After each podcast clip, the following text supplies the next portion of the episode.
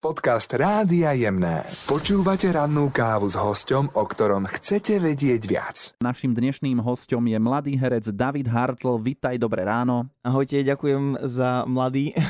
Tak si mladý. Oproti nám.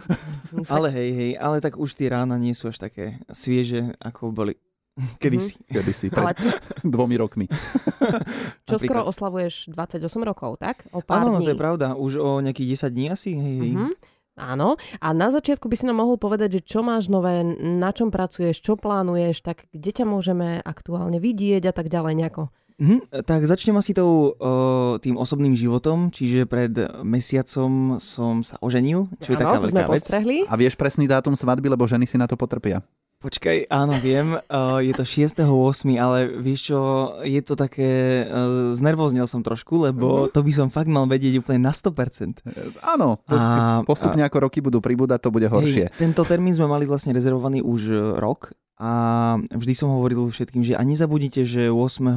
8. budem mať svadbu a moja, moja manželka, že 6. 8. No, Ale už sa mi to tak vrýva do kože, čiže už budem asi vedieť, že 6. 8. Ja som aj teraz vlastne, som si na to dobre spomenul. mhm, takže Mhm. svadba to je novinka. A čo pracovné? O, pracovné, o, tak cez leto som dotočil vlastne film pre RTVS o, v režii Petra Bebiaka Jozef Mak, podľa Mhm. vlastne motivov o, nášho veľmi zaujímavého vlastne povinného čítania od Jozefa Cigera Hronského Jozef Mak. Čiže toto, tomuto som venoval ako keby haldu času. A teraz pripravujeme ďalšie veci vlastne v divadle na novej scéne, rôzne, rôzne vlastne projekty, aj inscenáciu a aj koncerty. A o chvíľu vlastne začínam skúšať v štúdiu Slovenského národného divadla inscenáciu Matka. Takže Mm. celkom sa teším. Dosť je toho. Áno, no, je to super a popri tom vlastne môžem, mám teda šťastie alebo možnosť natáčať vlastne oteckov, takže je to, je to zaujímavé a baví ma to, je to, je to fajn a rôznorodé. Uh-huh. A keď už si teda spomenul seriál Oteckovia, tak eh, nebolo pre teba náročné alebo stresujúce možno nabehnúť do takého úspešného projektu? O, Bolo to stresujúce a doteraz akože cítim, cítim samozrejme mierne uvoľnenie, lebo som tam už vlastne vyše roka, ale o, aj sa vlastne teším na každé nakrúcanie. Ale je to stále taká ako keby zodpovednosť, lebo predsa len je to denný seriál, ktorý už funguje, mám pocit, že 4 roky. Mhm. A tie prvé dni, alebo možno aj ten prvý mesiac som naozaj cítil veľkú zodpovednosť, že či to dokážem, lebo je to úplne iný systém práce, ktorý som vlastne, s ktorým som vôbec nemal skúsenosti. Je to o, mnoho efektívnejšie, rýchlejšie, ale, ale vlastne myslím, že je to v poriadku, lebo je to vlastne ten formát a je to tom, tomu prispôsobené a ja sa z toho veľmi teším. No a tie deti o, mi prirastli k srdcu a otvorili mi takú zvláštnu akože skrinku v mojom srdci, ktorú som nevedel, že mám. Uh-huh. A všetci, alebo teda niektorí kolegovia ma vystrihali a hovorili mi, že no, uvidí, že je to dosť stresujúce a je to namáhavé. Ale vôbec to tak nie je a ja, a že nikdy nebudeš mať, nikdy nebudeš chcieť mať deti. A ja práve naopak, Taká podpora.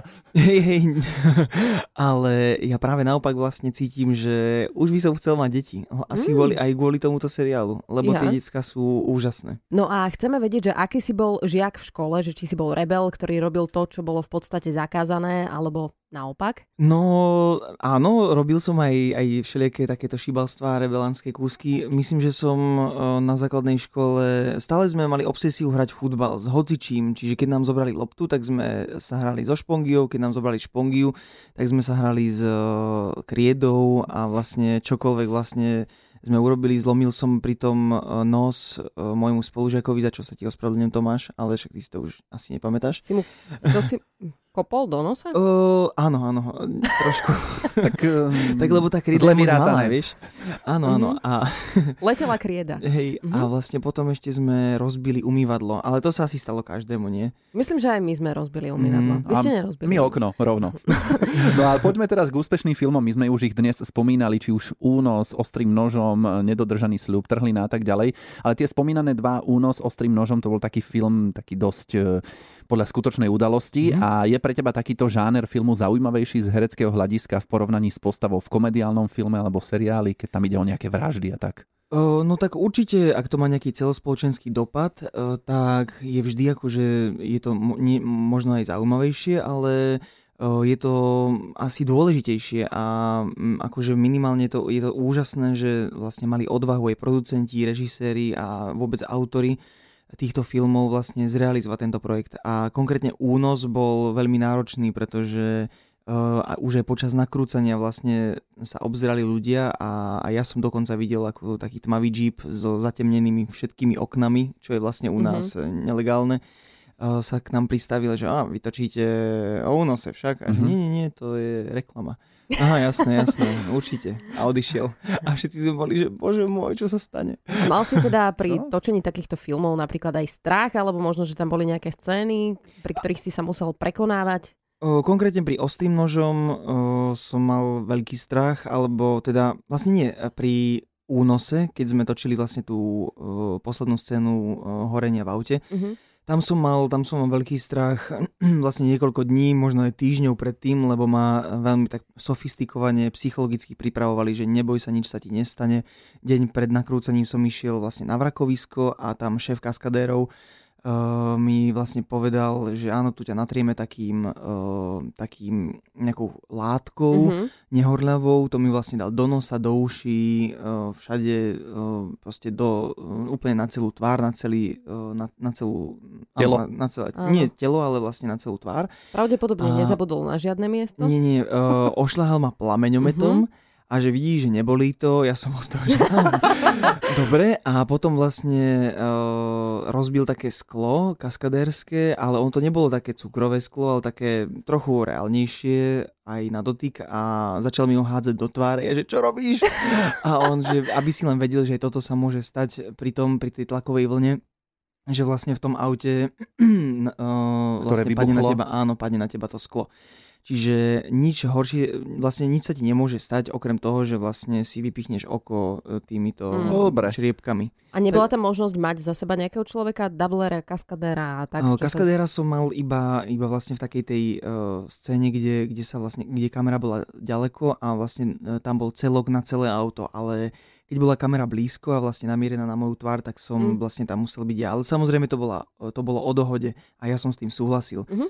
A ja som sa teda osobne namotal na animovaný americký seriál Dobrý doktor, ktorým tam si teda daboval a tým, že hlavná postava bol autista, bolo náročné prispôsobiť sa mu z hľadiska prejavu emócií, aby to bolo čo najúveriteľnejšie. Áno, je to tak. Bola to veľmi zvláštna, náročná úloha, ja mám také veľmi rád. A hrozne ma potešilo vlastne, keď mi zavolali, že pani režisérka Anna Cicmanová si o, ako keby až vyžiadala, že by som to mal dabovať ja. O, čo bolo super, lebo vlastne predtým sme spolu vôbec nejak nespolupracovali a, a vlastne táto spolupráca úplne sadla, teraz sme vlastne kamaráti. Uh, ja som si vlastne pred tým seriálom pozrel, vlastne stiahol som si pirátsky celú sériu, pozrel som si ju v angličtine a, a tak som sa vlastne pripravoval aj potom do druhej, tretej a štvrtej série a už sa nedočkavo teším na piatu. A máme, e, mal som takú akože požiadavku aj s pani režisérkou na e, manažment štúdia alebo na vedenie, že aby nám umožnili vlastne pred začatím dabovania seriálu e, zo pár hodín vlastne takú prípravu. Len také opozeranie si vlastne toho herca a vlastne využitie možnosti, že čo môžeme si dovoliť vlastne v rámci výrazu toto, čo sme urobili a že nám to vlastne dovolilo to štúdio, je úplná rarita, lebo vlastne e, nikdy sa ako keby tá, e, v televíznom dubbingu sa takto nepristupuje k robote. A je, je mi potešením, že to vlastne sa takto stalo a že sme tak mohli potom aj pokračovať v takej pomalšej výrobe slovenského dubbingu pre televízny seriál. A potom vlastne sa nám to potvrdilo, že to bolo fajn, pretože mám pocit, že to aj ľudia sledovali, mali to radi a ten slovenský dubbing im nevadil. Uh-huh. Tak ťa to niekam posunulo a počuli sme, že kvôli tomuto, že si daboval v seriáli Dobrý doktor, že si si zaobstaral aj encyklopédiu anatómie ľudského tela a rôznych diagnóz. áno, áno. A nie len jednu, lebo ja som veľký fanúšik vlastne vedecko-populárnej literatúry a ak môžem sklbiť vlastne svoje koníčky s prácou, tak je to pre mňa tiež obrovským potešením a toto bolo vyslovene skvelé, že som nabehol do našich sietí knihkupectiev a požičal som, alebo teda kúpil som si vlastne niekoľko takýchto publikácií a aby som si trošku osvojil vlastne tú terminológiu. Mm-hmm. Čiže teraz, keď niekoho niečo trápi, aj vieš mu určiť diagnózu? Ako dobrý doktor. To by, som, to by som naozaj nerobil a nikomu to neradím, aby sa ma pýtal na nejakú diagnostiku. Radšej, no. A inak, David, ty svojim vzrastom patríš možno medzi nižších hercov. Akú máš výšku? Možno? Určite. Určite. Akú mám výšku, alebo teda ako sme už povedali nížku, mám 172 cm. A bolo toto niekedy pre teba nevýhodou, že si prišiel o nejakú dobrú postavu len preto, že si nemal na to výšku? Uh, áno, raz, raz vlastne pred pár rokmi, uh, to bolo pred únosom, vlastne som bol na konkurze do jednej rozprávky a zistili sme, že som menší ako princezna, takže som nemohol hrať princa. Jedine A- chodule. áno. A ešte, ešte som mal vlastne takúto príhodu, keď som mal na, na novej scéne kostýmovú skúšku a kostýmová výtvarnička, ktorú nebudem menovať, sa pozrela na kostým, ktorý bol ušitý na mieru mne a Mhm. pozrela, že ty, jak v tom vyzeráš, veď ty si poločlovek. Ale aj takých treba, nie? Áno, presne tak. Nedávno si sa oženil a už sme zistili, že to bolo 6. augusta. Wow, skvelé. Vidíš, ja si to budem pamätať, keby si zabudol, môžeš mi zavolať. No a tvoja manželka je Martinka, tanečníčka. Áno. Kde ste sa spoznali? Spoznali sme sa na jej záskokovej skúške e, inscenácie Matahari v divadle Nová scéna a vlastne odo mňa to bola láska na prvý pohľad, od nej nie. Uh, ja som čakal vlastne asi pol roka, kým sa to nejako utrasie a, a tak ďalej. Mhm. A vlastne... Rozumieme? A potom vlastne sa stalo to, že sme začali spolu chodiť a o mesiac na to sme išli na náš prvý výlet do Južnej Korei uh, pracovne, služobne sme išli s inscenáciou Mata Hari, aj vrátane Sisi Sklovskej, ktorá hrala Mhm. vlastne titulnú postavu. A tam sme boli a vlastne zistili sme, že čím viac sme spolu a čím intenzívnejšie, tak tým je to lepšie. Takže sme vlastne začali spolu bývať a teraz sme spolu 7 rokov a Mm. mesiac sme už aj zosobášení. No pekne. A vieme o tebe, že rád varíš. Tak celkovo varíš jej, alebo si to nejako delíte? Aj si to delíme a vlastne v mesiacoch alebo týždňoch, keď mám toho naozaj veľa, tak vlastne varí Maťka. O, aj vždy sa jej to všetko podarilo, ale je proste podľa mňa o trochu skromnejšia odo mňa, lebo sa niekedy hovorí, že nie, nie, nie, že ja, ja teda akože neviem, či sa mi to podarí, alebo nepodarilo sa mi to. O, myslím si, že veľmi šikovná kuchárka a mám pocit, že aj, aj ja akože o, celkom slušne obstojne varím. Akože nie je Mhm. to, že dennodenne, ale každý nejaký tretí deň. A dnes varí kto? Áno, A dnes varím ja. takže dnes máš službu. A Áno. kto z vás je lepší šofér? No, Hmm. fú, to je ťažká otázka. Lebo To je taká ale- podpásovka, lebo my o tebe Ďakujem. niečo vieme. Áno. Áno, Mhm. že si robil vodičák 3,5 roka. Áno, je, vieš čo, asi, dobre, tak o, asi to bude tak, že Maťko bude lepší šofér. No. Mhm. A prečo, a prečo teda 3,5 roka? Vieš čo, lebo keď som vlastne e, bol, ináč ďakujem autoškole Sheriff za božiu trpezlivosť, ktorú so mnou mali, lebo po prvej uh, jazde som si povedal, že nie, nie, nie, toto vôbec nie je pre mňa. To proste je príliš nejak stresu, je to príliš veľa zodpovedností, môžem niekoho zraziť, Áno. zabiť seba alebo niekoho iného. Takže som sa na to vykašľal. Po roku vlastne mi volali, že halo, halo, že neodpovedáte na správy, na maily, že áno, dobre, tak po roku som sa rozhodol, že dobre, idem do toho znova. Mal som dve jazdy, kde mi vlastne inštruktor povedal, že nie, nie, nie, ty nebudeš nikdy dobrý vodič. A ty som Mhm. si povedal, že dobre, tak kašlem na to. Tak zase vlastne to bolo asi 3 štvrte roka, ale potom som zistil, že ja som na to vlastne aj zabudol, lebo Mhm. mi volali, že zdravím tu z autoškoly. Že, Mhm. aha, prosím, ja, že jasné, ja som si robil autoškolu. Takže... Zjavne si to veľmi chcel. Hej, hej, hej, veľmi. Akože potreboval som to vlastne Áno, do práce. Čiže potom už som bol prinútený, pretože producentka uh, filmu Trhlina mi povedala, že ak nebudem mať vodičák, tak nebudem hrať v Trhline. A ty som si povedal, že no dobre, tak idem, idem No. si urobiť vodičák. No a, A tak aspoň vlastne- pre robotu si to urobil, hej? Áno, áno. A teraz eh, jazdím veľmi rád. Myslím si, že nie som úplne skvelý vodič, ale nebojím sa. A jazdíš sám radšej, nie? O, nie, je mi to úplne jedno, koho mám v aute a, a teším sa z toho. To je super, že aj práca je takto motivácia, Mhm. aj do bežného života, že ti to Mhm. možno takto pomôže a ďakujeme ti veľmi pekne, že si prišiel k nám na rannú kávu Ďakujem. a želáme všetko dobré v súkromnom živote, ako mladoženáčovi a celkovo aj v práci.